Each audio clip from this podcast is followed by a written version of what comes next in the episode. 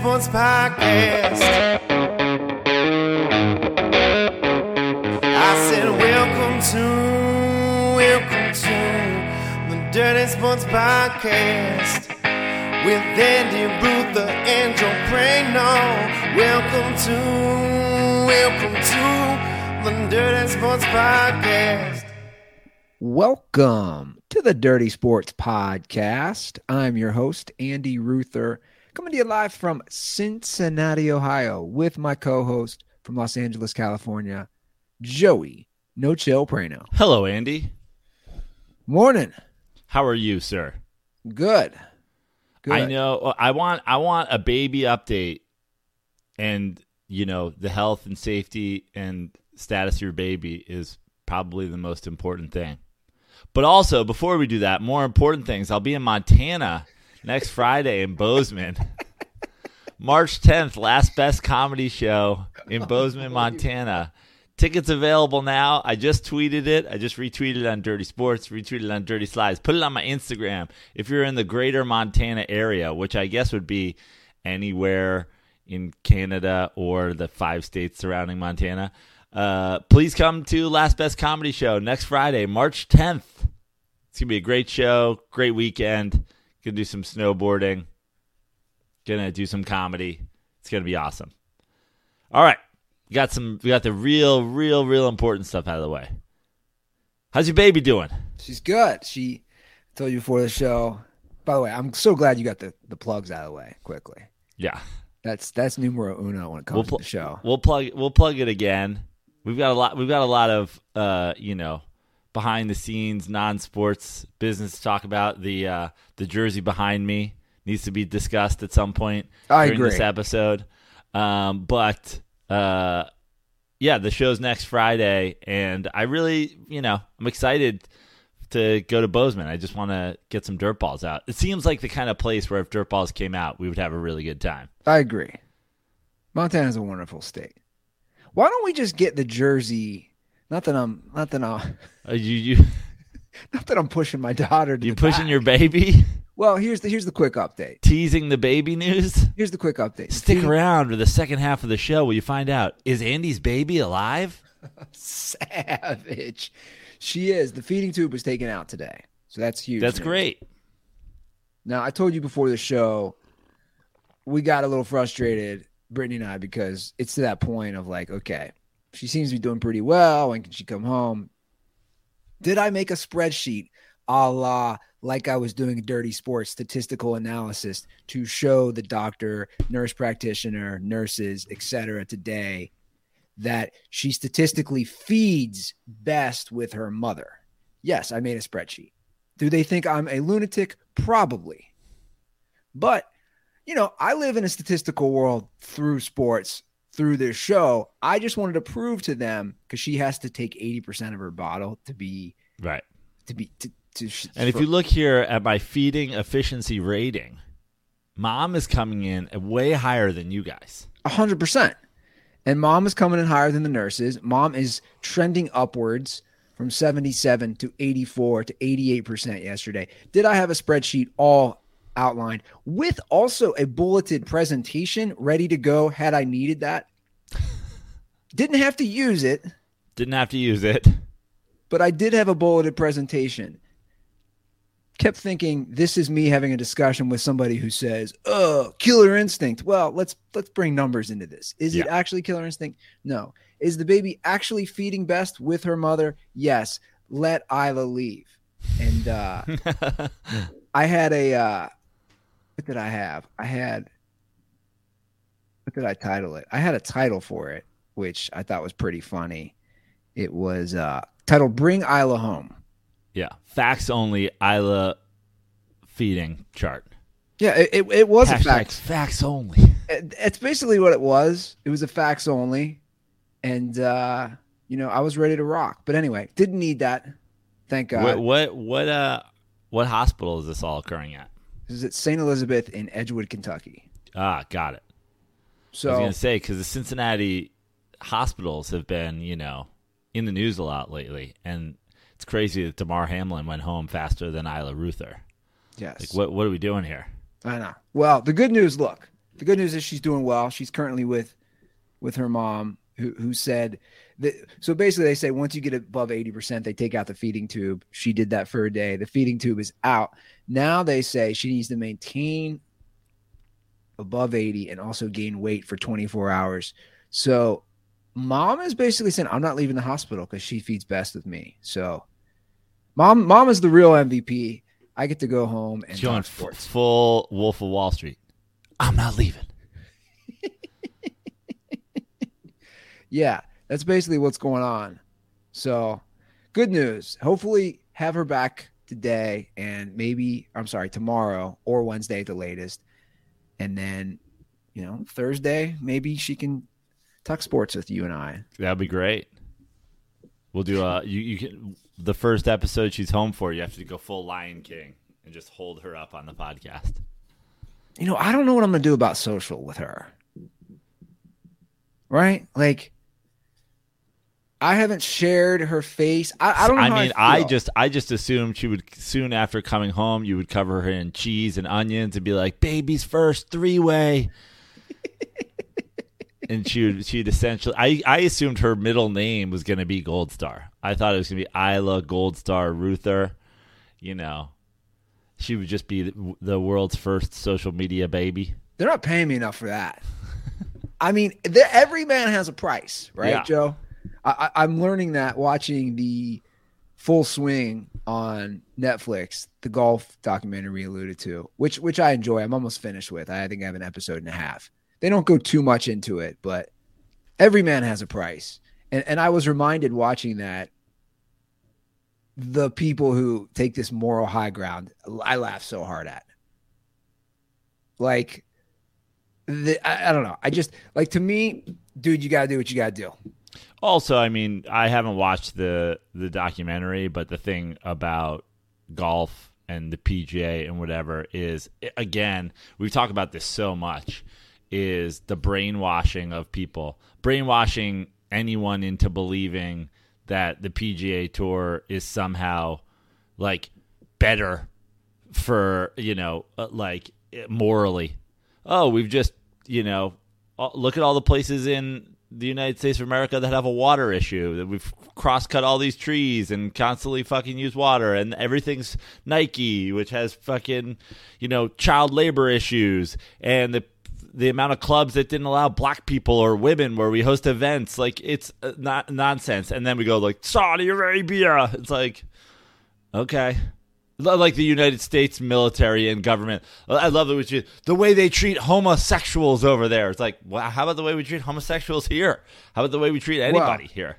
Not well, not yeah. It was just that's my whole thing. I was like, like the, the reporters are my favorite in this, and they don't give it too much airtime. But the reporters drilling the golfers about the moral stuff, and I'm like, dude, don't even like, don't even get me started on, on the hypocrisy. But I do love the golfers in all the Nike gear judging it too, and I'm like, Yeah. you guys heard what happens with Nike? Anyway, anyway, I, I do recommend that. I do recommend you watch it, and I think anybody listening, it, it's it's a fun documentary, and I like those. I like sports documentaries where you kind of have an inside look into things.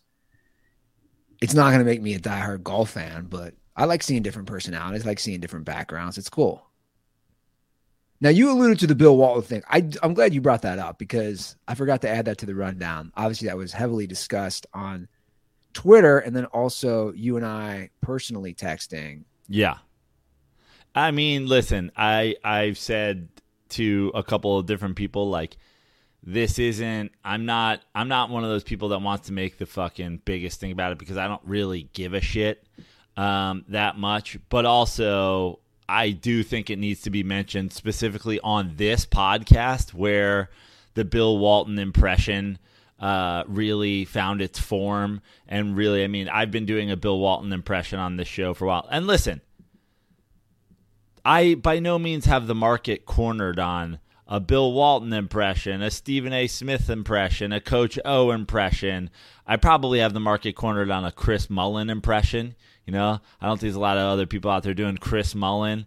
Um, I've got, you know, there's some impressions that I go deep in my bag for, but like, I'm not the first person to do Eddie Vedder and and you know weave in Ticketmaster and George Bush.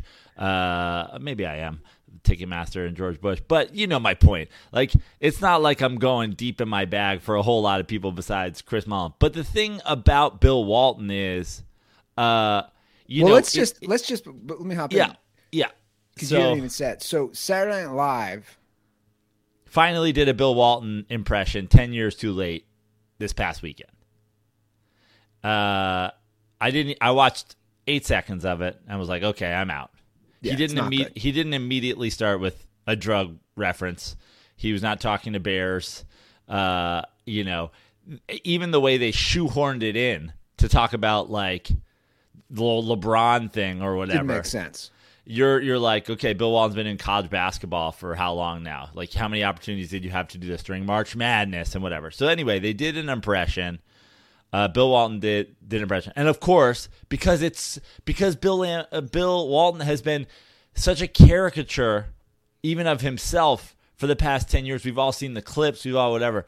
It's like of course it like hit to some degree on social media. The frustrating part for me was obviously the impression wasn't great.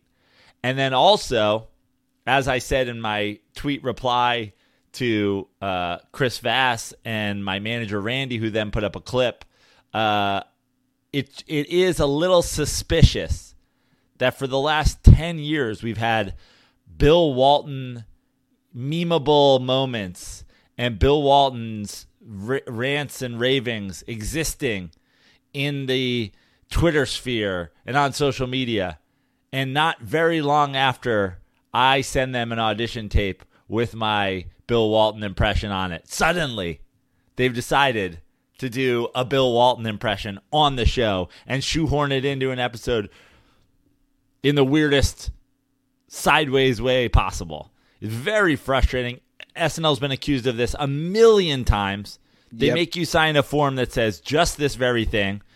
It does make you feel like, guys, you know, I get that you have people sign these things so you can s- steal their material, essentially. But also, you know, get if you're going to do it, if you're going to stealing a joke is one thing, but stealing an impression and then not doing it as well or not hiring the guy to do it, like hire me to be a fucking writer then. I don't know. Well, it's definitely suspect. I mean, it is. It's the most suspect. And I hate when people like do When like did you submit your audition? it was bef- prior to not this season but last season. And you said it was last summer. Yeah. So that's not that long ago. I, I completely agree. The Bill Walton saying wild stuff, the Bill Walton going viral, especially on Twitter, the trending Bill Walton, oh my God, did you hear what he said, has been going on for years. Especially like the last five years. The last five years, it has gained so much steam. Like you said, they, they've had time to do this. For them to suddenly do this impression after you submit a Bill Walton impression let's say six to eight months ago, it's completely suspect. And and like you said, they are known for doing that. SNL is known for stealing audition tape bits. I lasted maybe 20 seconds. It wasn't good. And uh, uh, like I said, it's like you know, I I wasn't. I'm not going to do a whole call out of them thing or whatever. I just want it. The the frustrating thing for me for the as far as the dirty sports audience goes is you know with Robin Williams back in the day was supposedly a, a great stealer of jokes, and he would take people's jokes and he would do them on Carson or whatever, or he'd do them on a late night show, and then he'd be like, "Well, I just did it on TV, so whose joke is it really?" Basically, being like, "You could accuse me of stealing all you want, but no one saw you do it in the belly room of the comedy store. They saw me do it on Carson, so now it's actually my joke, not your joke." And that's what's frustrating is we've done a lot of Bill Walton on the show. It's like one of the fun things I like to do. It's one of the fun things I think if people come to this show that they see that they don't get anywhere else. And now it's like, oh, these guys are doing a Bill Walton thing. Oh yeah, saw that on SNL. Not to again shout out another thing, but like, uh, how many times in our thing, if we're in some sports argument with somebody, it's like, okay, you part of my take knockoff. It's like, guys, part of my take is a dirty sports knockoff. Like, do do your fucking homework. Like, w- what the fuck are we talking about here? But because something's bigger and out there, then they turn around like you've fucking stolen something. So it's annoying for me because now I know when we put out our stuff, it's gonna be like, oh, well, we've seen this. We saw this on SNL. Cool SNL bit, guys. Not to mention, it's like, forget we do it and then they do it after us. But we do it and then they literally take it from my audition tape. Well, yeah, that's That's that, annoying. that sucks. And I think I could be wrong. I almost want to go to the tape on this. That might have been your first impression on this show. You did Bill Walton. I'm talking. I was even surprised. I remember. Remember how our setup used to be? Yeah. I think like the first episode, you were at my desk and I was at on that old gross green couch. I you did Bill Walton or Stephen A. Smith as one of your first impressions. If not, you were doing Bill Walton by episode two or three. And I even remember like that's kind of random thinking because at the time Bill Walton wasn't He was big- out of, he wasn't even like doing, he wasn't even broadcasting at the time, probably. Yeah, that was 2014. I don't think he was broadcasting. Yeah, he was between broadcasts. So when you did him, I was like, oh, Bill Walton. And I'm starting to kind of think, oh, that you know, the former player who did NBA for a while on NBC. That's what sucks is you have nine years of this. I saw a response somebody put on Twitter, and it did make me laugh. Someone said, "I still laugh at Bill Walton, your riff from Bill Walton during the Last Dance about guarding Jordan when he went off for like 60." Yeah. And I just started laughing, thinking of that bit. Yeah. I'm laughing right now. Yeah, man, it sucks. I don't, I don't, you know, I don't watch that show. You don't watch it either. It's just, Yeah. I don't. it's, it's, it's trash. It does suck, but you know, I'm sure I speak for all the dirtballs. You have to, you have to still keep doing. Oh, ball. sure. Listen, that guy will come and go, and you know it just you, you hate to see the you hate to see Bill Walton tweeting about it or like NBA players tweeting about it and whatever. And it's like again, forget the fact that it's an empire. A lot of people have probably done Bill Walton over the years. I don't think they've done it to the extent that I have, or with the I don't know extra touches maybe I put on it. But again, the real the real knife in the side is like I served it for you on a plate. Not to mention, I mean, we've had th- now that I think about it, even in the last couple of years, we've had dirtballs. Call, we had a dirtball call into our show to have Bill Walton motivate his child Yeah. for little, like I think, like not hole or. I'll just know, I'll just say League this. I'll just say this. Three weeks from now, you know, when Jokic wins MVP, like the end of the season when Jokic wins MVP or whatever, and SNL has Chris Mullin on to discuss Jokic winning MVP, um, I'm gonna burn down Rock. I'm gonna I'm gonna burn down Thirty Rock. Yeah, you know, you know, you got Jokic there. He's, he's, a good guy, good pass out of the post. I mean, he just gets, gets everybody going, you know. So, I would love to have him in St. John's. Would love to have him on the Johnnies. You know, you would have uh, Jokic, a guy in Queens. He could have he could have gone out to uh, Brighton Beach, hang out with the Russian mob, whatever. You know, it'd be great. When that happens, I'll I'll I'll nine eleven the building. Well, we we do have a lot of NBA stuff to discuss. First of all, Dame Lillard had 71 last night. Yeah. By the way, let me just say that was another yesterday. So, uh, NFL season over now for a couple weeks.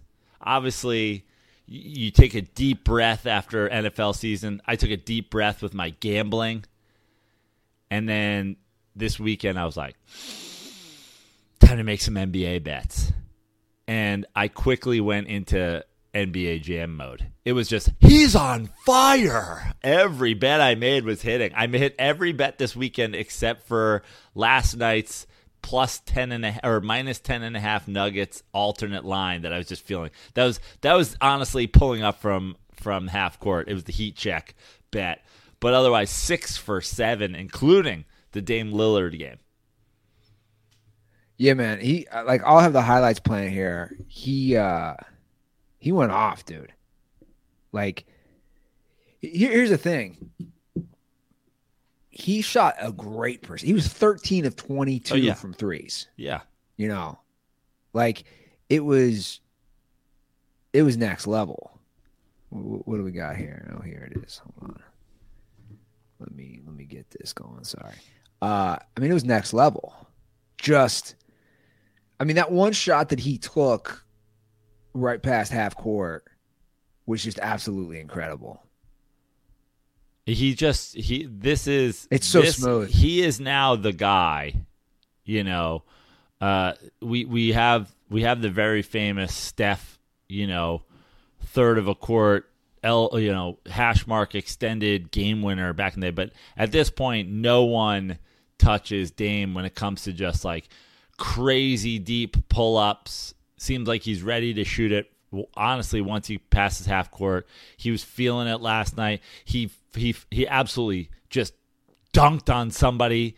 Um, like he was going to the basket. He was just doing it all. And I mean, the Rockets are trash Sure. you know but who gives a shit the it's the we've we've talked about guys you know the Kobe Bryant big games and the Carmelo Anthony big games and it's like just this one seemingly getting to 41 at the half seemingly kind of just in rhythm a rhythm game um not not this like let's just let's just let Dame heave it you know what I mean like that wasn't even absurd. The shot that you just showed of him just pulling up directly over half court. It's just like it seems normal.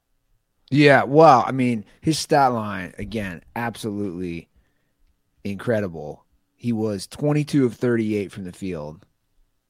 13 of 22 as I said from three-point range. Didn't miss a free throw. 14 of 14. So to me when these guys have these games, Blood drug tested after the game. By the way, did you see that? I did not. Blood drug tested. I I don't know how to even like. Did they What think would- he took what would- something that just gave him like the power? I know what would you take that suddenly makes the basket bigger? It's like you're like he's in the NBA. He doesn't need steroids to shoot a half court three. Yeah. Did they think he was on the limitless drug that like Bradley Cooper took? like what did they think he was on? Yeah. I don't know. I mean, that's incredible. I didn't see that. That's hilarious. Dude, it's I mean, it's it's bonkers what he did. Yeah. And we see this happen. Obviously, Donovan Mitchell had 71, Booker had 70. And again, it was against a trash team, but I don't care what you say. You do you get 71 points in a game. You get 71 points in a game.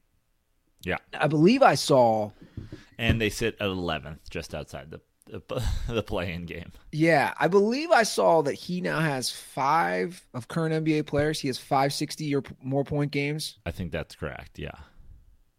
and he's leading the way. I think James Harden is second with three. I think I saw that stat. I'd love to be at a game like that, man. You just you just see a guy so in the zone. I don't think he gets enough credit. Steph is so smooth, and people love watching Steph. I think Lillard's right there, as far as just the Well, well, the beauty. I say the Lillard does everything off the dribble, you know, because he's a true like I don't even want to say he's a true point guard because I wouldn't say he's a, a classic point guard, but you know, he brings the ball up and Yeah. gets and and creates his own. And Steph certainly has that ability, but Steph also when Steph has his big, huge, crazy games, a lot of times he's running off screens, catching and shooting. Um, a lot of times he's you know getting the ball thrown to him in transition and pull up shots. I mean, essentially every highlight you showed was Dame bringing the ball across half court himself, creating, making a shot, going to the basket. It's you know it's wildly different games, and and the the off the dribble jumper to to stay that hot off of that is really impressive. Whereas, you know, Steph probably the greatest shooter in NBA history, but we've seen with other shooter shooting shooter shooter types. Um is guys get hot and it's just boom, we're catching and they're just making everything, catching and making everything. But to be doing all the work to be getting your own shot too is is bananas. Yeah, I, and it's crazy. I don't know if if I triggered Dame's game, but I did tie my Pop-A-Shot high score three times last night at Wow. one at one thirty two. Three times. I couldn't get above One it. thirty two. That's been my high score for about a month now. I got it three times last night, and then Dame played later because obviously time difference. I'm just saying, maybe he felt that Andy Ruther stroke, you know, in my basement. We're not talking. I mean, what, yeah. What what are we saying here? I was saying we're not. the Andy Ruther stroke in your basement. After coming over and being and feeling that Andy Ruther stroke in the basement, he went out and had a great, great game. You gave him a little pregame release. Yeah, exactly. But you know, you said it. They're they're in what eleventh place. Yeah, currently, I wonder if he stays there. it seems like he is because they've had so many opportunities at this point to change the the team around him, trade him, move him, and and they've just never done it. It seems like they're committed to that Dame life, and th- he's a very enjoyable player to, to watch. There's no doubt about that. But it does seem like a sad state of affairs for him to be stuck in Portland. I like the Portland Trailblazers. I've always liked the Portland Trailblazers specifically because of my boy, the the the guy who led them to a championship, the guy who led them to an had an MVP season with with head coach Dr. Jack Ramsay in 1979. um, so I've always been a Blazers guy, and obviously they they used to be my official West Western Conference team because they have my boy CJ McCollum, and the fact that they never really made it work to the tune of being a, a championship contender with those guys doesn't make me think that they're suddenly going to figure it out with without CJ and with it with, with it just being the Dame show. And it's too bad because you know, we've had some really great Dame playoff moments, but we haven't had them on the highest level, which obviously always hold way, way, way more weight. If he's had some of those game winners in conference finals games or finals games, you know, we'd be looking at him uh, through a different lens. Yeah. Do they make the playoffs? Like right now, obviously the West is pretty bunched up. You Yeah. have a game and a half separating seven Warriors, eight Jazz, nine T Wolves, 10 Pelicans, 11 Blazers, and 12 Lakers. I mean, you literally have a game and a, I'm sorry, you have two games separating Yeah. all those teams. Uh, when you say do they make the playoffs, are they in? Are they in the top ten? Yeah. Because I think that I think the Lakers are going to make a push. I think they are too. That was that was one of my big bets yesterday. I looked at it. Uh, I saw Mavericks, Lakers. Lakers were plus one fifty, and I I I panicked. I got to I got I went into panic mode where you almost can't type and can't do the things because so I was so desperate to make the bet before they corrected it. I was like, oh, Lakers money line, let's go. Um, specifically because the Kyrie LeBron thing, but also just the Mavs have been distraught and and uh, a, a- bit of a mess since Kyrie came. Surprise, surprise. And um, you know, I think the Lakers are going to make a push. So I bet that, and I mean, that was a monster win after a, a big comeback. I think the Lakers do make a push. I think Portland will be right there. It's gonna what's going to be interesting is to see which of those teams, a couple of which you know we're talking about, like the Mavs, um, and the T Wolves, who also you know uh, played yesterday on on national TV. Are do those teams? Do we lose the Mavs out of the top six and Minnesota out of the top ten? Does a Portland and an LA move up? I think. I mean, OKC is also just a half game behind the Lakers, but it feels to me like they're not ready. Maybe they don't want to be ready yet. Like they have so many draft picks coming up. Um, New Orleans, obviously Utah. I think Golden State hangs on. I'd be interested to see if the Mavs hang on. You know, we're now at I think four out of their last five losses. So we have a few calls about some of those Western Conference teams. So I'm going to get to that. 310 359 8365 is the hotline. We'll start off with a question about the Warriors. Alex from the Bay Area. Sorry, I'll start this over. What's up, Dirty Sports? It's your boy Alex from the Bay Area. Just calling to say that I'm deeply dis- disappointed in this year's Warriors team. You know, we got one of the greatest players of all time, Steph Curry. He's been on and off, but Joe, I know you've been seeing this two timeline shit. We got these young guys playing, but they're not playing. We got these this championship core that hasn't been able to stay healthy. I'm just disappointed in this Warriors team. I, I know he, I know he won the championship last year, so I should be happy. But like, we should have traded for someone on the deadline. We traded our number one overall pick two years ago for a guy we could have re-signed in free agency, which is a fucking bullshit move. And the West is so stacked. I gotta say, if the Warriors don't make it past, you know, the, you know, um, divisional round or whatever it's called, if they don't make it to the conference championships, I'm rooting for the Nuggets. I want Jokic to to go all the way, but man, I'd like you guys to talk about the Warriors. All right, so I'll just end it there. So the Warriors are right now, like we said, they're sitting at seven spot, thirty-one and thirty. Disappointing year. Obviously, they won it all last year. Yep. So it's like, I also feel like was last year kind of a surprise. Well, last year was the no clear dominant team year. Yeah, And, you know, there's absolutely something that comes with playoff pedigree, having been there before. They were just in a great position to, you know, the the Warriors are a lot like the Spurs were during the Duncan era. The the the Steph Klay era, uh, the Steph Klay Draymond area era is a lot like the, you know, Parker Ginobili Duncan era. It's like every once in a while a team comes out of nowhere and is great and has a run, but if not, you can kind of almost count that they're going to be there.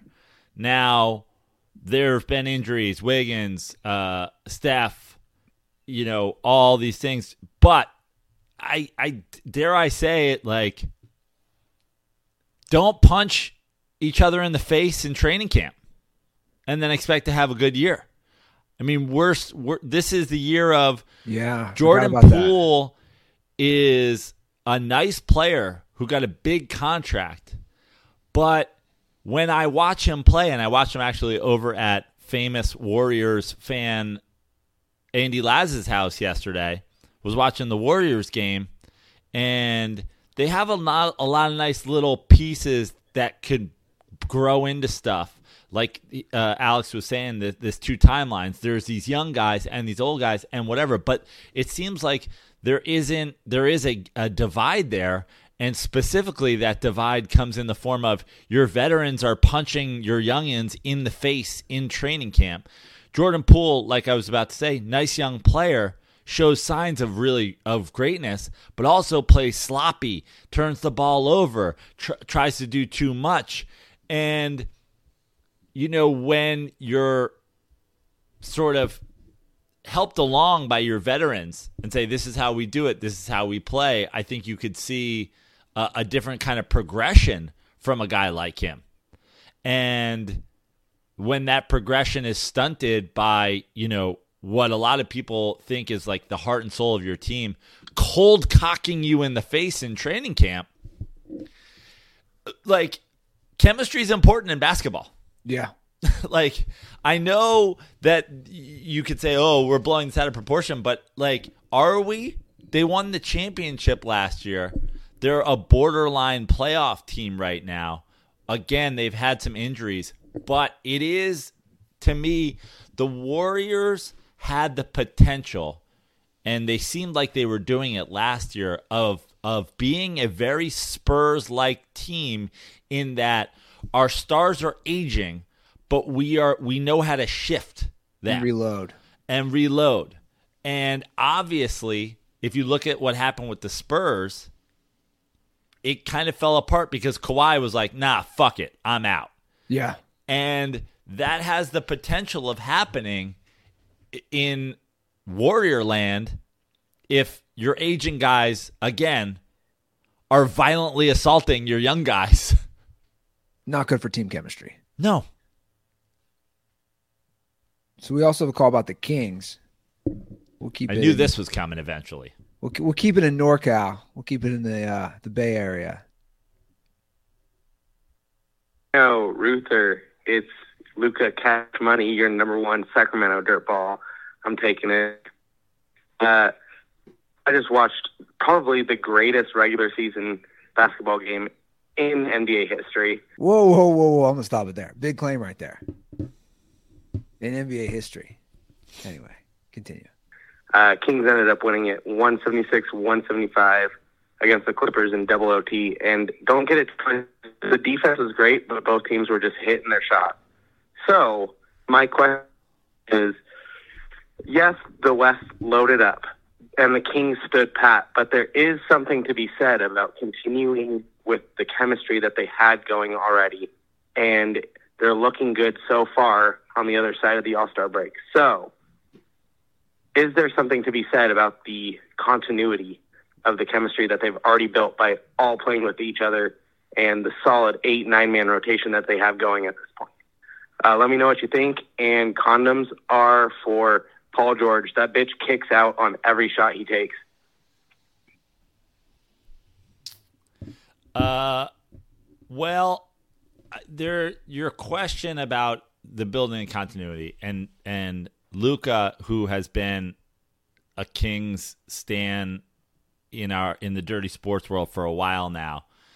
I'm not sure if he's going to want to hear this or or not. Like this might be something that he's like, "You're absolutely right," or I have a feeling like, "Oh, Prano's not hype enough." Because I'll say this: this is the first time that Luca was still hype about the Kings in late February.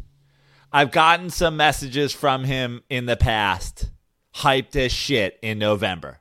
This Kings team, look out. Let me tell you what's going to happen. And I was just like, okay, tap the brakes. It's November. You guys are six and five or whatever. Um, I I absolutely think the Kings standing pat is a nice move for them because, and again, I don't think you're ready for this. I don't think you're ready yet. Uh, I think that this Kings team is good, and I think that this Kings team is building something, and I think this Kings team getting some playoff experience is going to be good. And you certainly don't need to uh, mortgage any sort of even short term future to compete for a title this season because I just don't I just plain don't think you're ready. I don't think that they're a title contender. Now, uh I think what I like about the Kings not making a move is don't try to be just because you're the three seed. You don't have to make a move to try to be a title contender this year. I think that what this Kings team needs to do, and not making a move at the deadline is probably, you know, in their thought process, is this Kings team needs to not be a 10 seed this time next year. This Ki- Kings team needs to show me some sort of consistency. And when you look at like college basketball, it's always the teams that have a bunch of freshmen that are about to go pro and a bunch of guys who have been playing together five years. Keep this core together, get some playoff experience, probably lose in the second round, if not the first round, depending on who you draw as a three seed or as a fourth or whatever. Like, because it's, you know, you could, we just talked about those teams that are like on the bubble. The Kings right now are, I think, are three games up. I'll check it. I think they're three games up on the four seed. Um, yeah, they're three games up on Phoenix.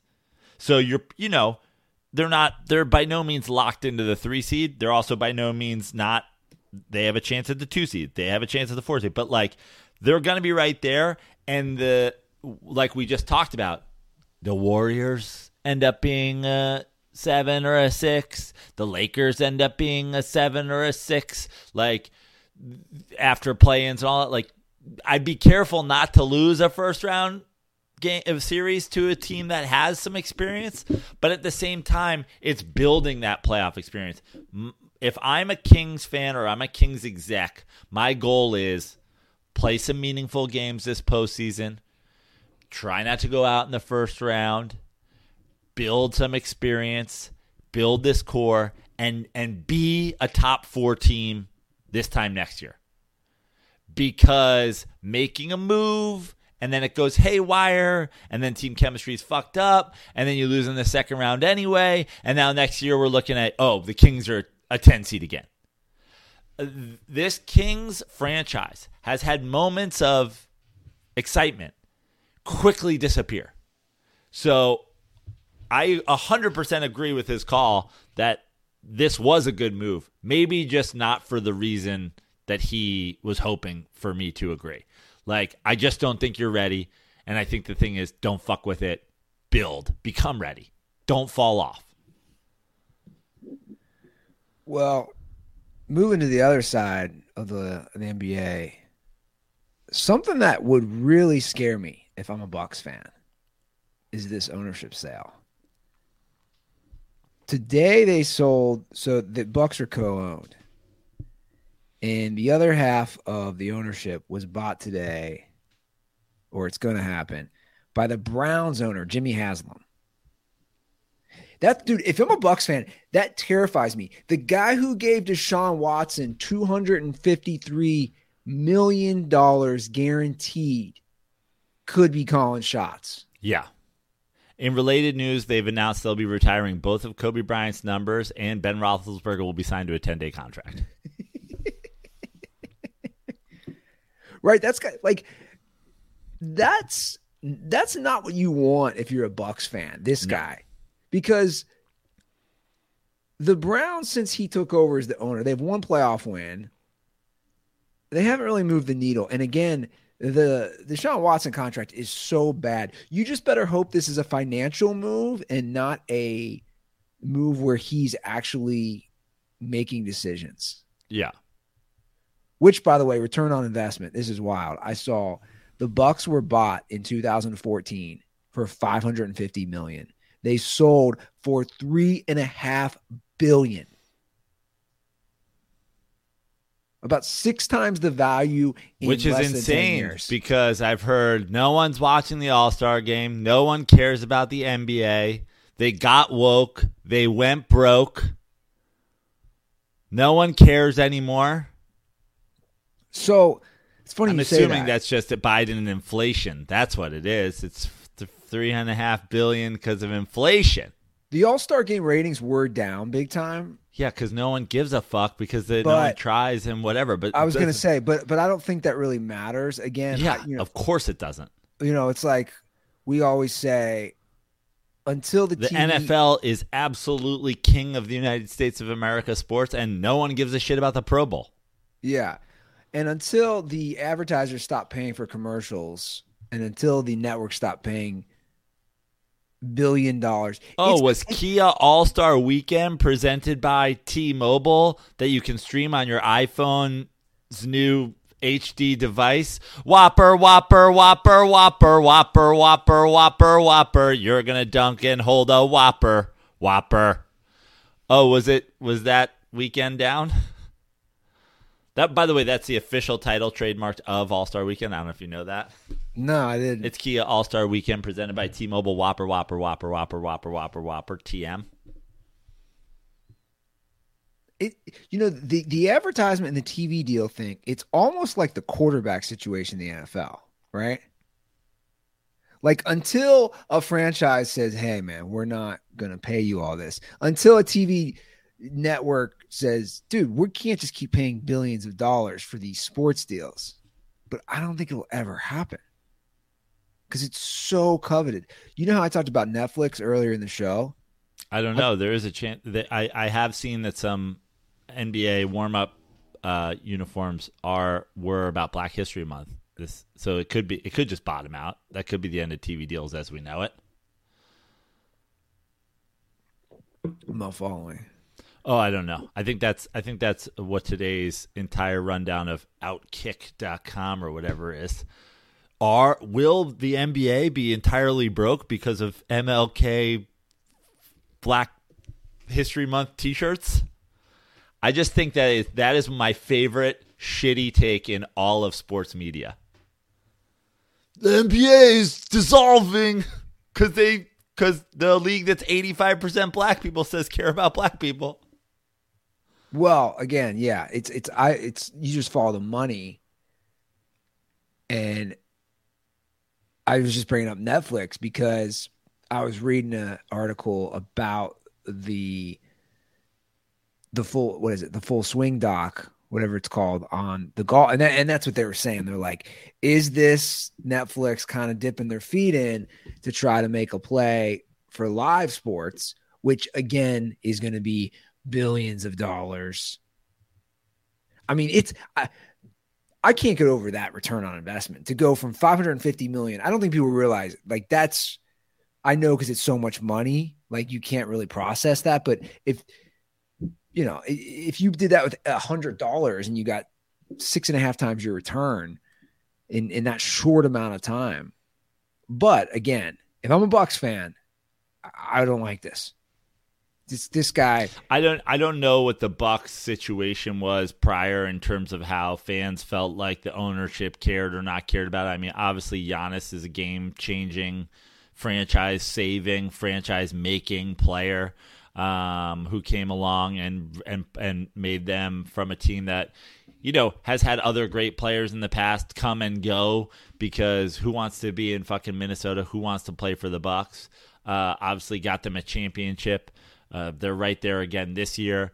Uh, but I don't know how people felt about, you know, ownership in general. But again, uh, the Cleveland Browns are one of the worst run franchises in the history of professional sports. Calling Hue Jackson, calling Hue Jackson. Yeah, you it it doesn't seem like the kind of place where you want to go finding your next owner. No. How, how do I know him? Oh, he owns one of the worst run professional franchises in the history of professional sports. Oh, okay. Got it. Also, he's the guy behind the pilot gas stations and truck stops. Have you ever seen a clean bathroom there? Yeah. Serious question. Have you ever walked into the pilot and been like, oh, that's a nice clean I remember us driving and stopping at a pilot on our way to Ball State, and I was just like, why do these places have showers? This, uh, do you remember how creeped out I was? Was Just a the bunch truckers, of truckers man. showering at a gas station. Yeah. Meanwhile, the uh, Philadelphia Eagles fans' mouths are watering at the idea that they could eat a sandwich at the same place they shower. Ah. I think we got. I think we got a Nothing DM. hits like a shower, hoagie. That's remind me. I think somebody sent me something about. uh Was it the Jaylen Brown? I think it's on my personal DMs. I oh think, my god. Did you see the Jaylen Brown thing? Yeah, of course. Yeah, somebody sent it to to my DMs as well. I think he said that uh that Sixers fans were shouting at him that he hopes he hope he tears his ACL as he was walking on into the stadium. Yeah. Philly fans, gonna Philly fan. I I have it here. Yeah, I mean it's it's. Go ahead, say what you're gonna I say. have said this in the past. That is one thing, you know, the Philly fan, oh, when we go to games, it's, you know, you don't like it, don't come to the stadium. I have been in homes with you know me. I you and you know my uh, my two famous Eagles fans friends here in Los Angeles. I will sit in their homes watching Eagles games and hear them yell at the TV cheering for injury. Break his legs.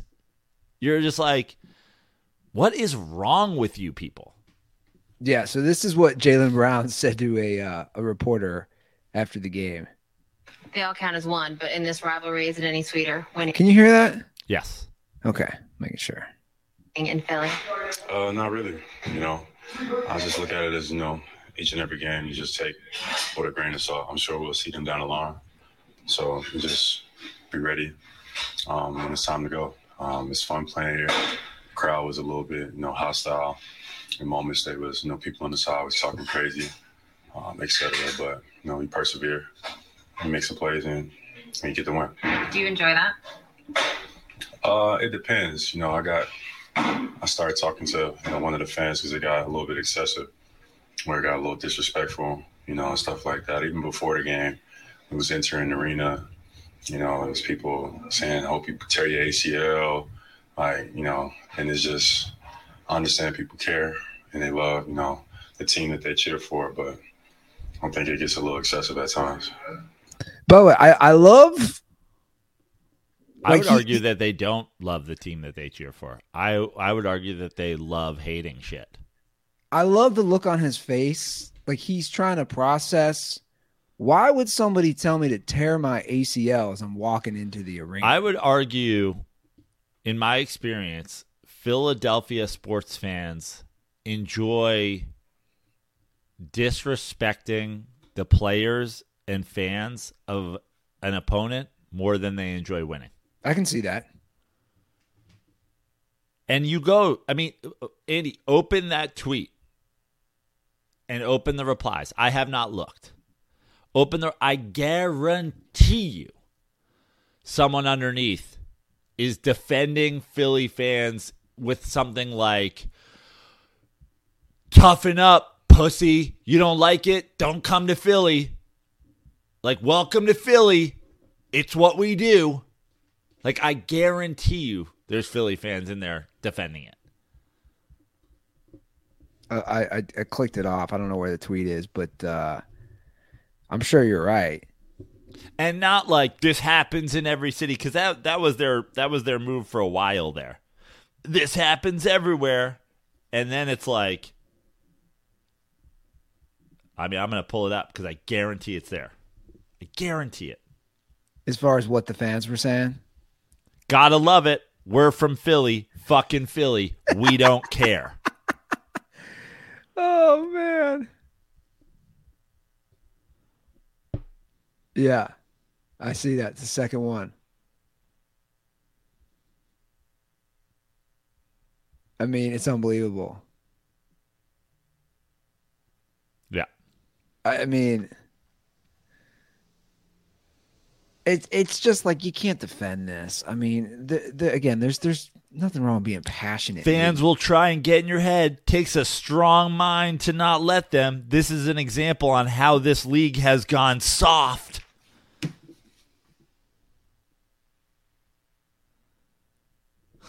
But see, I like I don't I wouldn't see somebody 20 you know 20 years ago in any other market but they're saying that. You know what I'm saying? Like the idea that it's soft. Bless you. Like I never went to games.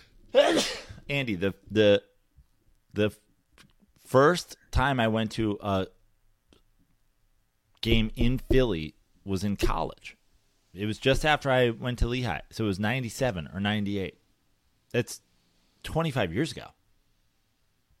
They were Yeah. doing the same shit, and that was the day I was like, "Oh, we hate Dallas, and we hate the Braves, but this is different. These people are fucking garbage." They're just lunatics. garbage people. I was like, in that moment, I was like, wow. I've seen trashy sports fans before, but I, but you are by far the trashiest. Yeah. Yeah, at this point, I think it's kind of unanimous. I've never experienced it firsthand, but just from everything you see, as far as the worst fans across, The ch- like it, but this is this is a great example too. It's like Boston fans are racist, which no one's denying, you know, and and New York fans will call you a fucking loser, whatever. Historically, Philadelphia fans do not treat athletes as if they are human beings. They throw batteries at their own players. That's crazy. They cheered when Michael Irvin got taken off in a neck brace and a, on a stretcher, strapped down to a stretcher. There is a f- f- amazing still photo of Eagles fans cheering Victor Cruz as he holds his torn ACL. They will say shit like, "We hope you break your leg. We hope you tear your ACL." It's the truly worst people in the world. That's There- there's man. a subset. There, listen, there's all kinds of cross sections as people, but the worst cross section of people is Philadelphia sports fans. yeah.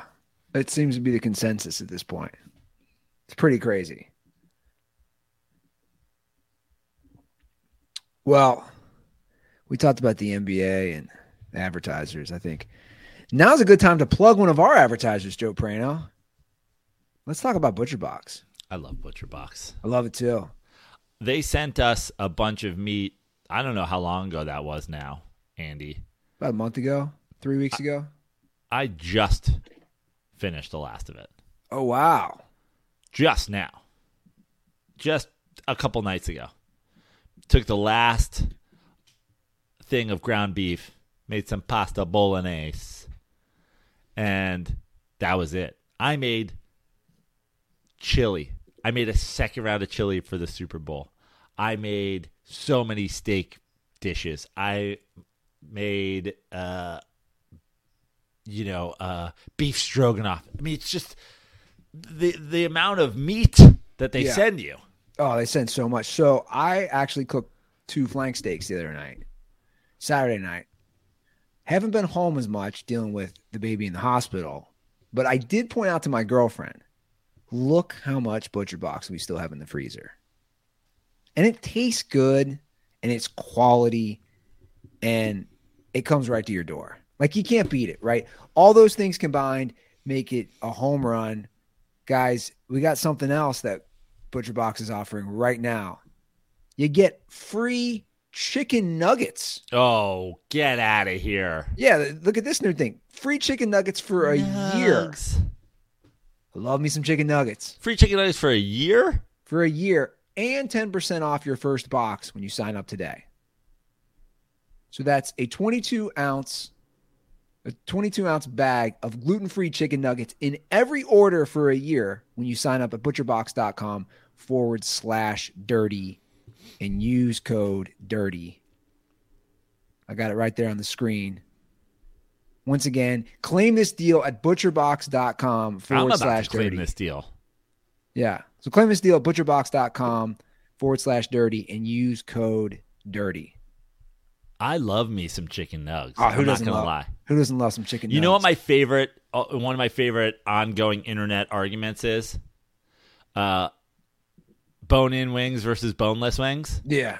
And then they'll go, "There's no such thing as boneless wings. You like chicken nuggets?" And I go, "Yeah, I do."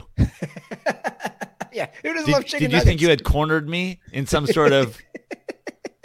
Who doesn't love chicken nuggets? yes. Oh yeah, I love I love chicken nuggets covered in buffalo sauce, and I like to dip them in blue cheese. Yeah. Oh yeah. Did, did you? I'm glad that we finally come to an agreement here. Like they think they're doing verbal kung fu. You don't like wings. You like chicken nuggets. You're right. You're goddamn right. Yeah, you don't love chicken nuggets? Yeah. I've never. The great thing about chicken nuggets is you can eat them if you're three or if you're Yeah. 83. Like, that's one of those foods that like kids like, adults like, teenagers like, college kids. You don't like wings. You like big fat pieces of white meat breast covered in buffalo sauce that you can dunk in blue cheese. That's absolutely what I like. Thank you. But like that's that's the the uh, arm wrestling meme. So I used to always be boneless wings, and I'm swaying back now. I, I bet I'm one of the very few people who doesn't have a preference at this point. My preference is I will eat some wings, and sometimes I get a craving for some wings. Yeah, me too. And if I go to a place, I'm the same as you. If I go to a place, it'll be like, ooh, am I in the mood for boneless or am I in the mood for wings? Yeah. And then I, and then I'll be like, how are your boneless and how are you like talk to me about what's going on. And honestly, I think that's the only uh, right opinion to have. The people whose opinion are like, no, I need it all over my face and hands. I need, I need bone. I need bone. When I want chicken, I need take. bone. I need bone. It's a weird take. Okay. I don't like chicken nuggets. Okay, get out of here then. Don't sign up for what is apparently the best butcher box deal ever. Free nuggets in every box. for a year. Yeah. Yeah, it, it's a weird. It is a weird take that you have to ride or die with bone in or boneless. Like, dude, I don't really care. I feel like I feel like no one who's boneless gang is even like I feel like there's only there's It's people the who are only gang. bone in gang. yeah, And then there are people who are just like, I like wings, man, and I like buffalo nuggets, and I like bone, and I like sometimes I like pieces of buffalo chicken on a salad. Sometimes Oh, I like it in a wrap. sure, a hundred You know what I percent. mean? Love it in wraps. No, Love it on honestly, salads. if buffalo sauce is involved, I need to have I need to have wet wipes. the only way I can eat my buff, I, the only time I can eat buffalo sauce is, is if wet wipes are involved, yeah, it really is and a. and, and griddle and like, you know, crazy chicken crunch. It's a weird take. It's like you're digging your sand. You're you know you're you're the foot that you're putting it down. You're drawing. What's the saying? Yeah. it's like it, honestly, the beef equivalent is like I like hamburgers. Not me. Tomahawk steaks only. Only T-bones. That's yeah, it. Oh, you don't like like a steak sandwich? Nope. Bone in ribeye. Filet mignon, bone in rib. Filet mignon. Are you a fucking child? That's not a steak. That's a that's a beef nugget. You're like, all right, yeah. you weirdos. Can we talk a little NFL? Sure. I got I got to take some digs at Russell Wilson. I love it. I mean, the the Hall of Fame of in dirty sports history of players once beloved by Andy Ruther that are now just he's he's climbing the list. I don't think anybody will ever top Kobe. Your your your swing from one end to the other on, but like you were you were way more of a Russell Wilson stand than you were a Kobe stand. But I don't think anybody will ever go as far the other way. For somebody True. that you were positive on, I don't think anybody will ever go. I mean, but man, the fall just- from grace just in in in Rutherdom for He's just Russell such a Wilson. he's just such a liar. He's just such a liar. So reports came out on the Athletic on Friday that Russell Wilson asked to be traded.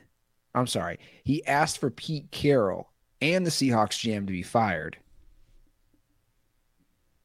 They responded by trading him, keeping the coach, keeping the GM, making the playoffs with Geno Smith, Yeah, and he has the worst year of his career. yeah. You have to laugh.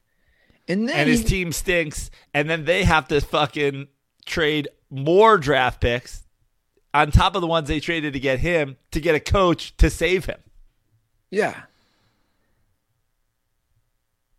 And then he goes on Twitter, whether it's him or one of his million people he has working for him, and says, I love Pete, and he was a father figure to me and John, that's the GM, believed in me and drafted me as well. I never wanted them fired. All any of us wanted was to win.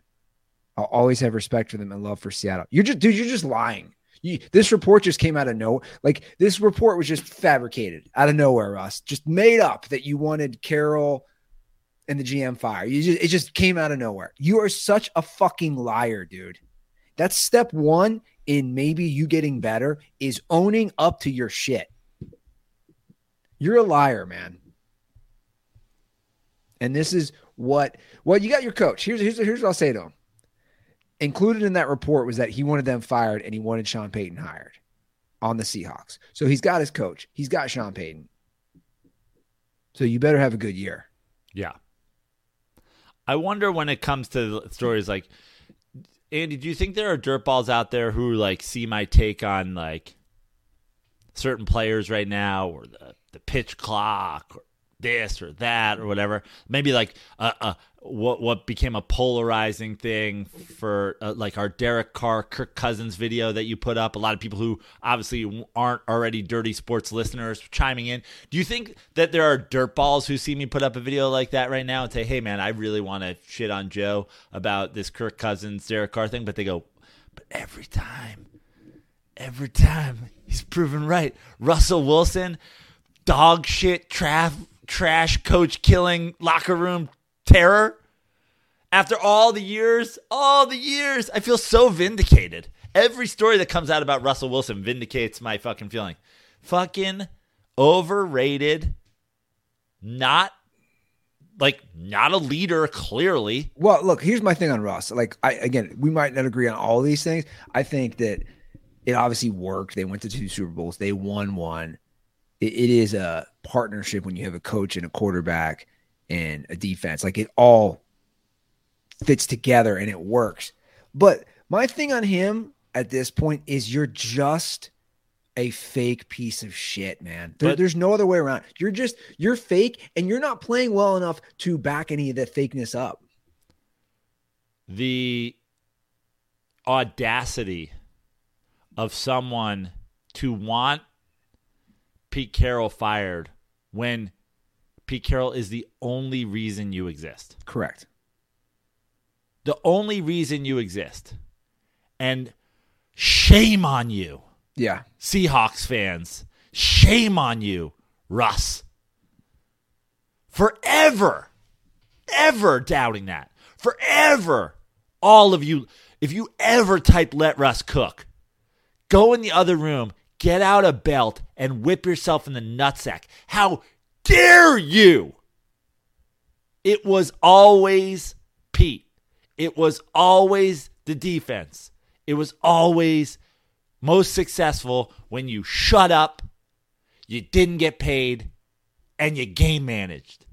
Everything after that has been a roller coaster sliding down a gigantic valley. And here you are in Denver.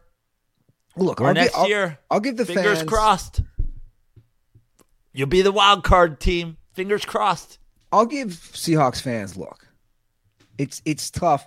I thought at a certain point, hey, so just whether it's Care or anybody else, a guy's been there long enough. Like it's changed sometimes good.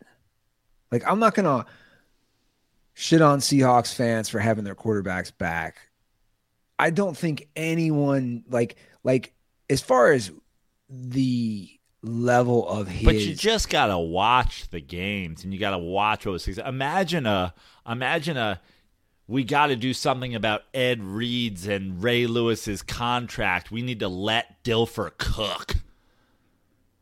I don't think that's a fair comparison. No, I don't. all-time defense makes Super Bowl wins. Y- yeah, makes but again- another but Super again- Bowl. again, Russ had- quarterback throws interception to lose second Super Bowl. he had 10 great years. I'm not going to take that away from him. Uh, It's obviously it's a team game, but the team and individual success were very consistently great for 10 years. Look, this is the year. Like I said, like this, I, I just, what I don't like is when people don't own up to anything. And again, dude, you have a million people around you. If you read more of these articles, the, the privilege he was got, he, he received from Hackett and all this bullshit that's not that's not how you become friends with your teammates. That's not how and you now, bond. And now Sean Payton has been put in a position where he has to come into this team. They're already down draft picks from the Russ. They're down draft picks from him. He's got to come in, and he's already having to answer questions about dealing with Russell Wilson, dealing with Russell Wilson's personal coaches, dealing with Russell Wilson's posse on the sideline, whether or not uh, Sean, will you be featured on a new Ciara track? Like he's like, uh, I just want to like figure out how to win football games. Like there, I would say it's as equal a chance that Sean Payton turns Russ around year one to the tune of playing way better and them being a wild card team as there is that in a year they've got to figure out a way to cut their losses and tank and move on and and and be like, listen, we brought in Russ, new coach, he stunk. We brought in the coach the QB guru. He still stinks. We got to cut our losses and get the fuck out of here. I would say it's a coin flip at this point, which way it goes. I know which way it's not going. You know, 14 and 3 winning the AFC West. Despite what Travis Kelce's going to tell you. They all said Sean Payton was going to come in and win 17 games. Everybody said we weren't going to make the playoffs. How you like us now? You jabroni. Well, another wild. Everybody was talking about Pat Sandwich not being as good as the Danger Witch. I think we all know now it is the Elite Sandwich. Woo! Did you read anything about the Lamar Jackson contract? No. You, did you read that article? No. So, Lamar Jackson still wants an absurd deal. I'm Dude, it's crazy Is the that- so- yeah, well, that's the gist. So, but it was more behind the scenes of like at the end of the year, what was going on, the final week, final couple weeks of the regular season in the playoffs, and basically Lamar Jackson, who again represents himself, keeps claiming he wants more guaranteed than Deshaun Watson. And it's like, guys, the, the NFL, the other owners, the other organizations have learned like that's just an outlier. Nobody's given their guy 250 million guaranteed. And I just tweeted it the other day in regards to the Lamar Jackson thing and in regards to the Daniel Jones thing. It's like the idea that NFL QBs or their agents are like, hey, Browns are the worst run franchise in the history of professional sports. And if you don't do what they did, we're out. And, and teams are going, uh, okay, I guess you got to leave then. Like, Yeah. what? What the fuck are you talking about? I know. But in this article, it also, I guess, a lot of it's, I think it's the relationship is starting to fracture with his teammates because they're all like, can you play? You know, it's one of those at the end of the year, could he play or how he went about it? I guess they didn't know he was going to announce on Twitter, hey, I'm not playing this week. Nothing, none of that was ever discussed with the coaches or the team. I think here's my take at this point. If I'm the Ravens, I trade him. The question is, who wants that? Who wants that contract? I trade him. I trade if I'm the Ravens because they still But have he doesn't nice have that contract. True, he's a free agent. You're right. So he You're You right. could- you he could could go do- the Le'Veon Le'Veon Bell route, couldn't he? exactly. Yeah, But who's trading for him to give him that deal? that's the question. Or who even even if they're going fuck it, we don't care. Like we we're we're not even going to try to d- do the tag and whatever. It's who out there wants to pay Lamar Jackson that money? No one. He doesn't see that though. He doesn't realize that. I have an option. Hear me out. You know who's out there, and you know which team, which franchise? The Jets. Everybody's talking about the Jets. The Jets, the Jets, the Jets. For every quarterback, it's the Jets. It's Carr to the Jets. It's Rodgers to the Jets. I think the Jets are building something. But but you just said you could go the Le'Veon Bell route. What is the Le'Veon Bell route? Out of football? Yeah, it is.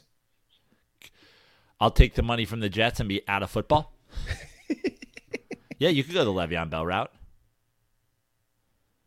So, former NFL quarterback. I, got- I got I got the Ravens replacement. Former NFL quarterback Jon Kitna was just hired locally here to be a high school football head coach. Okay. The Cowboys have done this before. Bring Kitna back from retirement. See what he can do with the Ravens. See what he can do. He's coaching high school football here in Cincinnati. Don't bring his kid around though. His kid, his kid is into some bad things. Where what school is Jon Kitna coaching at? Is it a good high school fo- football program? No, they're struggling. Lakota East high school football. Now Lakota West is is really good. That's their rival, obviously. So I don't know. Yeah, he was just named head coach, which he didn't spend much time here as a player. I don't know. Who knows? It's going to help increase Cincinnati population, though. Doesn't, doesn't he one of those? Isn't he one of those big religious guys with a million kids? No idea. Or did I just make that up? No idea. Uh, The only thing I know about Jon Kitna is he's a great example of a guy that, you know, I spent so many years with delusional Cowboys fans being like, Romo's better than Eli Manning. I go, why are we talking about it? Jon Kitna's starting for you this weekend. Why are we like Yeah, why are we even talking about Tony Romo? I made that up. He has three kids. I He's only got two more kids than you do, buddy. You're closer to Jon Kitna than Jon Kitna is to Philip Rivers.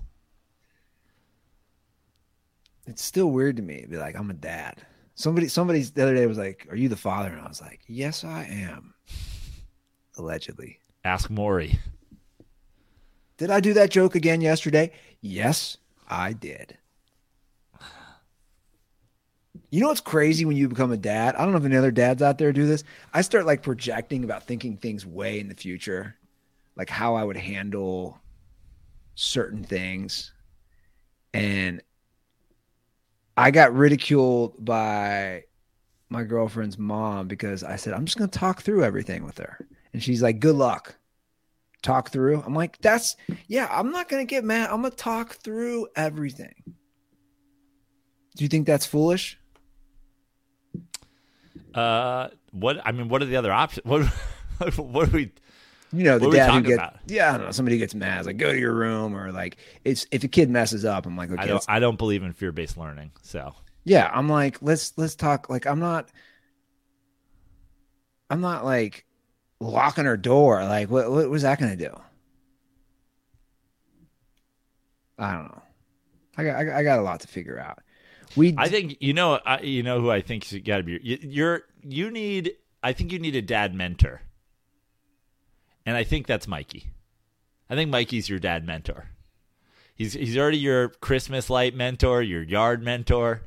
Like I think he's be because honestly, he was the worst kid of all time. Like he's he's top five worst kid of all time. Even though like uh, like top he he was only top two in his family, but he's top five hi- historically.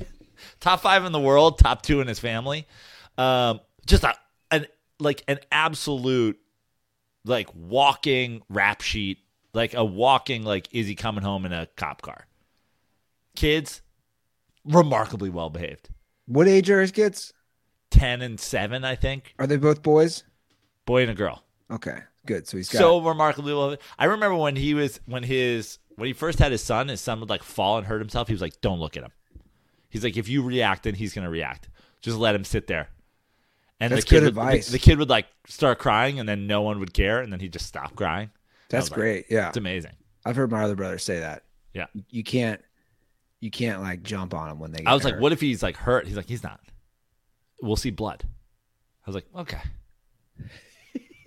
but like remarkably well behaved children. Yeah. I can see that though. I, I feel like that happens. Skips a generation. I don't know. Like I saw this kid the other day. He's probably like eight. He's, every time I see this kid in the neighborhood, he's walking his dog and he's buried in his phone. I'm like, that shit is not gonna fly with me. The like eight year old buried in their phone, walking the dog. No. That was one of the things that came to my mind. I was like, the phones will be turned in at night to dad. Not that I'm gonna like look at them, but like I don't want you on your phone before bed. I love that you're even planning for this. Do you know what the like? Imagine in 2005 or something like that, having a kid and then not even thinking about eight years later, ten or twelve years later, like what's even going to happen with phones? Your your the phones are going to be turned.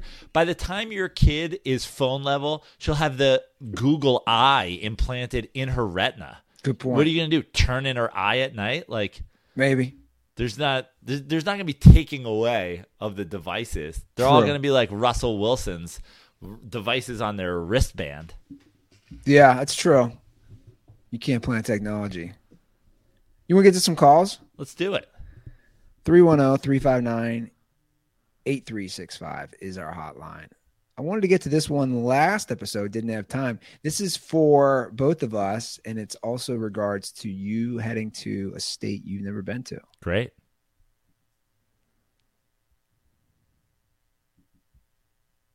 Sorry, let me take off the. uh There we go.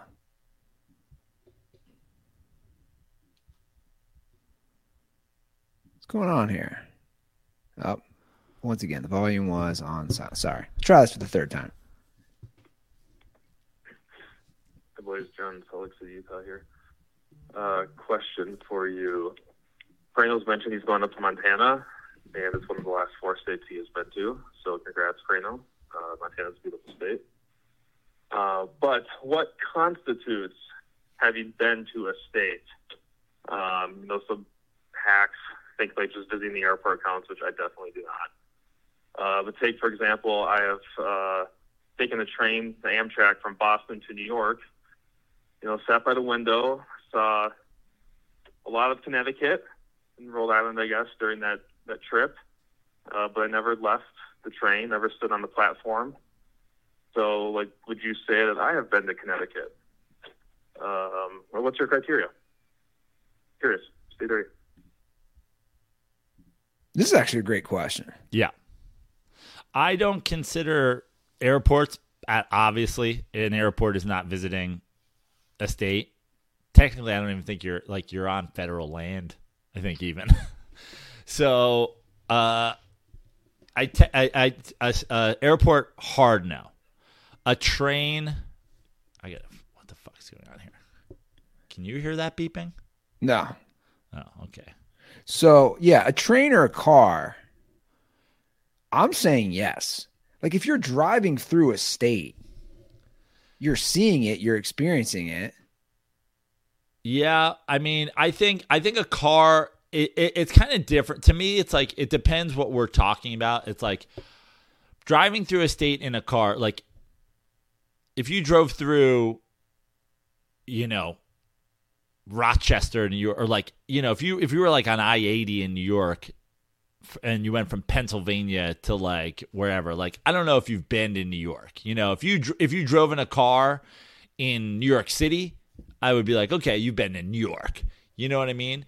Um, I think a train, it's kind of like a plane. You're passing through. Now you maybe have seen it, but I've done a lot of cross country road trips and stopped in a lot of places, but also and and I've been to I've been to Nebraska, for example. I went I did the Great American Comedy Festival in Nebraska. Also, prior to doing the Great American Comedy Festival in Nebraska, I drove cross country and drove through the state of Nebraska and stopped for like lunch. And to me, that was like, what the hell did I, what, what would I have missed? You know what I mean? Sure. But like, I think, I think having any sort of experience in a state is for sure a visit. And then like, to be totally honest with you, and I know that some people are going to be upset by this, but if you live in a shitty state, if you know, if you're in Iowa or Nebraska or fucking Oklahoma or whatever, and I've driven through for five hours, yeah, it counts. Well, yeah, that's what I was gonna say. Like if you drive through an entire state and there's nothing there, you've been in that state. Yeah, but to me, like you you pass through Rhode Island for 20 minutes on a train from New York to Boston. I don't know if you've visited that state. Six hours of driving through Nebraska and lunch in North Platte or whatever. Yeah, you've been. I was there. Sure. No, for sure. Airport's definitely hard no. That's Hard now. Yeah. But I I think before I had visited Tennessee, I had driven through Tennessee like briefly on a car and I was like, that doesn't count. You know? Uh Mississippi, I've been through, but I haven't like done a whole lot in. And, I, Oh, and that, oh, okay, here's one for you. Back when I was doing those those fraternity college shows, when I was driving all over the country, I drove through Minnesota, but not like any cities. Like Yeah. I was through the state. I stayed in a hotel, you stayed in the hotel in Minnesota. You've been there. You but you know what I'm saying. But, but like off the freeway, I didn't experience. You met people. You saw the state. You've been to Minnesota. I have not been to Minnesota. I've not. I've been through the airport, but I've never been to Minnesota. All right, here's another non-sports related question. Yo, John Andy's your boy Nick. Uh, I'm watching stand up comedy. Like Jim Breuer, this dude's hilarious. I wonder if you guys ever met him or like my my main question is like like just tell like the craziest stories you guys have doing stand up like while on stage or backstage or like meeting other comics. Real curious because like seems like a dope life. You know, you just make people laugh for money. Definitely good for your ego. Anyways, peace out, boys. Condoms are still for Tony Romo. Fuck that clown.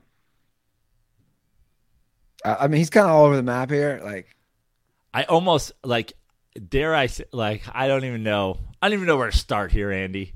Uh, this feels like uh, this feels like a um, feels like a trap call. you opened with Jim Breuer's hilarious. Jim Breuer has appeared in some funny things historically, go boy. but but overall, Jim Breuer might have one of the single worst comedy careers I've ever seen. I haven't watched his stand up. You haven't seen the new stuff? You haven't No. seen the new stuff that was making the rounds recently? You got to pull it up, Andy. Put Jim Breuer into Twitter. You got to see where he's where he's at these days. Do you get political? Oh yeah, Damar Hamlin's uh, an alien. Like, is he being serious or is he joking? No, no, no. Listen, like I mean, I can't believe you didn't see this. I just hate when anybody You gets. you got you got to watch. No, it's it's beyond political. It's beyond politics stuff. Which, what am I pulling up here? I mean, did you put there? There's one that there's like video that will come up.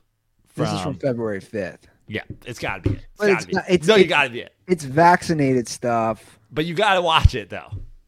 It's not even a forget, dude. We just saw.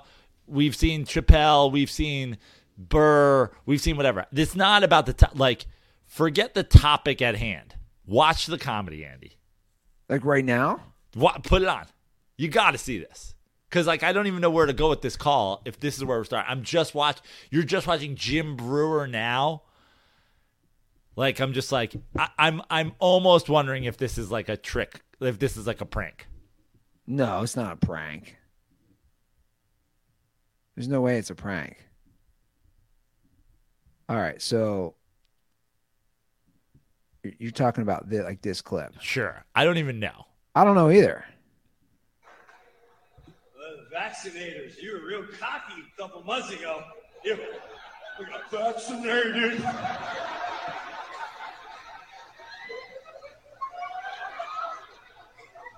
Got my second shot April 19th.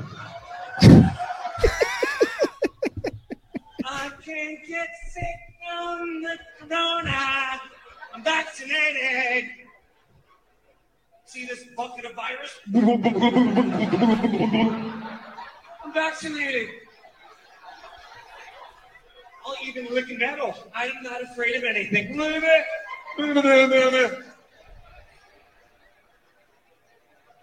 I don't have to wear a mask. Uh, people vaccinated are getting sick. What? Well, I, I hate how it's pixelated. So it's basically I mean, forget the topic at hand, Andy. well, it's just it's the the, the body movement. It is like it's like if you were doing a sketch show about bad stand-up comedy that is who that you would be like you would show them that video and you'd be like this is how we want you to act So some people like the theater, I'll call it. that's Obviously, you and I don't. Like that's not my thing for stand-up comedy. that's not even th- he's not even doing like he's not even doing an act out he's trying like, uh, like he's doing like I'm laughing because it's so ridiculous. i'm laughing at the absolute absurdity that he's still like i mean it's at i'm sure that's at a super church or something like that you know what i mean i'm sure that's at like a No. No, I'm serious. I think that's occurring like at a super church fundraiser or at some like make America like whatever like all these things all these clips that keep coming out of him are from like wild fucking events like you know whatever like he's not Well, I'm looking at his I'm looking at his tour schedule. He's still doing comedy clubs. He's still doing casinos. You know.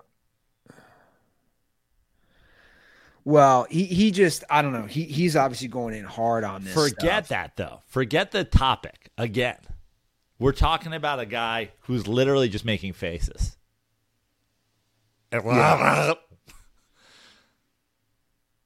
That's the punchline.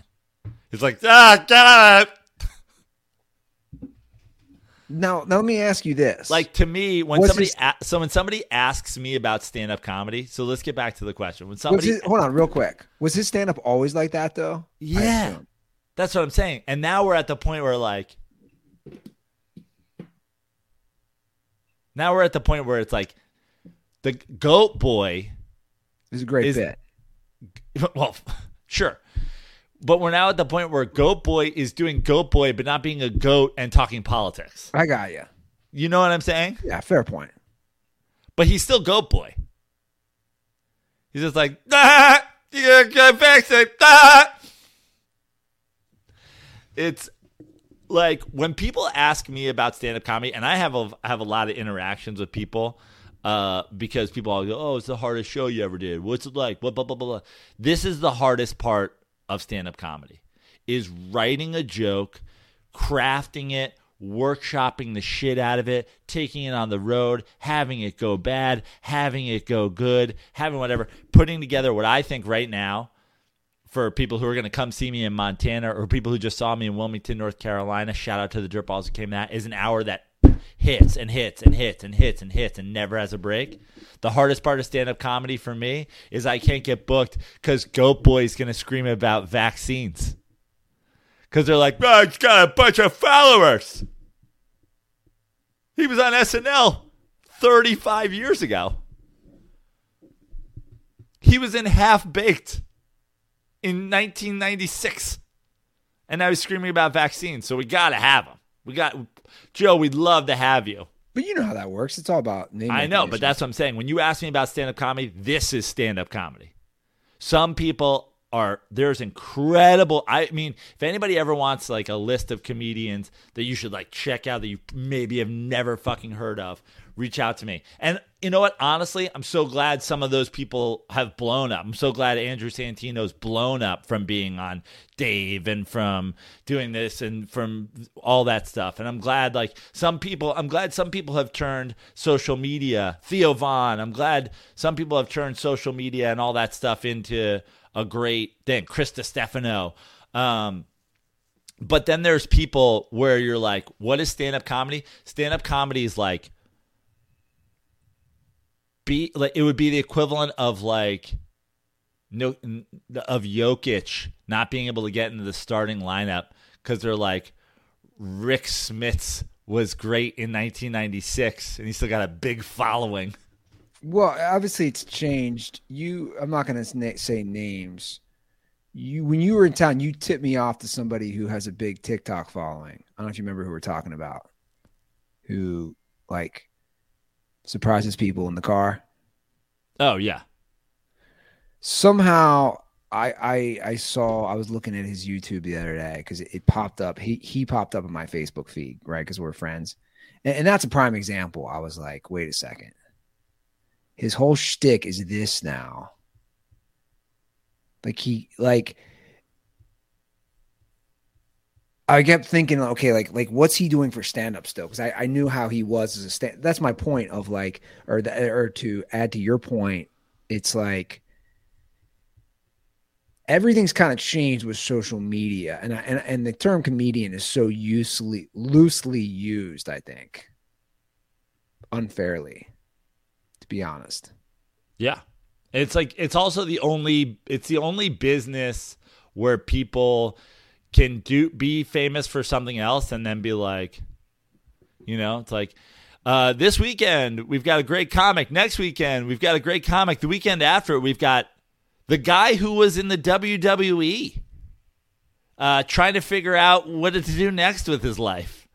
The week after that, we've got a great stand up comedian. Then we've got an actor who was canceled for being a rapist. Uh, then the next weekend after that, another great comedian. Then we've got Goat Boy uh, talking about vaccines. It's it's the only Yeah. job in the world where it's like you're like you're like I'm gonna buy a ticket to a comedy club. Is Steve O gonna tell jokes or is he gonna staple his nuts to his leg? Sure. Yeah, no, it, it it is weird like that. It's it's for sure weird like that. And and like that's what sucks is there are so many great comics and it's such a such a hard business. It's such a grind and to perfect your jokes and write everything out and then you like you said, you have a guy who was on Entourage who just said, "Hey, I'm to do stand-up comedy." because my acting career is over because I got me too. And you're like, what? Fuck this. It's crazy. I mean, uh, oh, oh, oh, this is a, this is, I, I can't believe I didn't talk about this sooner. So this will be a nice bridge from this conversation. But anyway, my point is, is like everybody has their comedy tastes, you know, like whatever you like. Uh, the hard part about stand up comedy, when you want, when you ask me though, like talk about stand up comedy, the hard part about me, and and this is not to shit on our caller. Cool, you like Jim Breuer. I think he might be the worst comedian on earth. Um, I did a show. I did two shows in Ventura this past weekend. That crowd, they might have liked Jim Breuer because there it was like the weirdest crowd ever. They were fine on Friday, Saturday they were meh. But former intern Aaron Maharis came to the show. I would call him twerks with wolves, but I can't because first of all, he was like, I was like shitting on the crowd because the sh- the crowd was like old and weird and bad, and he was like, actually, I thought you were doing great. So you know, who knows? Like for me, it was a terrible show. He said it was fine. I can't call him twerks with wolves anymore though because breaking dirty sports news in the bar after the show, he told me he did 23 and me and has no Native American in him whatsoever. How? No, no way. They need. I want. I want a resubmission of that test. He says he has no Native American in him whatsoever. And I was like, this was your whole brand, bro. You showed up to Dirty Sports and we're like, I was like, you Mexican? And he's like, nah, I'm Native American. I was like, oh, really? And then the twerks with wolves thing happened. Me, by the way, me explaining to my girlfriend that she was going to meet twerks that night, and then her being like, "What the fuck is twerks?" And I was like, "Oh, it's a long story, but basically, he didn't know what Dances with Wolves was because he's a millennial, so I rebranded him as Twerks with Wolves because he's Native American. Only for him to drop on us, he is not Native American at all. Unbelievable. And I was like, so I was right the whole time. Stick with your gut. I was like, you're Mexican, bro. I actually texted with him. It's funny you just saw him. He and I were actually texting as well in the last week. He's a lawyer now. He's a big timer. Yeah, Good for him. That is some breaking news, though. breaking Zero- news. Zero Native American in him. Yeah. Now we discussed, you know, Mexicans and native. Like, what, I mean, what are we really talking about here? Na- you know, essentially native North Americans who got fucked by the Spanish are Mexicans, Yeah, basically. right? But history. but as far as native, he came he came hot on Dirty Sports. He was like, "I'm Native American." And we were like, yo, your last name was Mojarras. Yeah. That's a Spanish name. And then he was, and then he came, and then he showed up, and he was like, "Breaking news: Not Native American at all, zero percent." I thought you were gonna come with something crazy, like breaking news: Aaron gave up White Claw. No, although he did, he was drinking beers with me. We went we went out in Ventura after the show. Shout out to him for coming. Shout out to his boy for coming and, and checking out the show. Uh, we went out and had beers after. Shout out to Aaron for not only buying me a couple of craft beers, but also going up to the bartender at one point and demanding the closest thing they had to Miller Lites. Love that. Um, so Good shout out works. to yeah, shout out to Is he living up there? the artist formerly known as Twerks with Wolves. Does he live in Ventura County?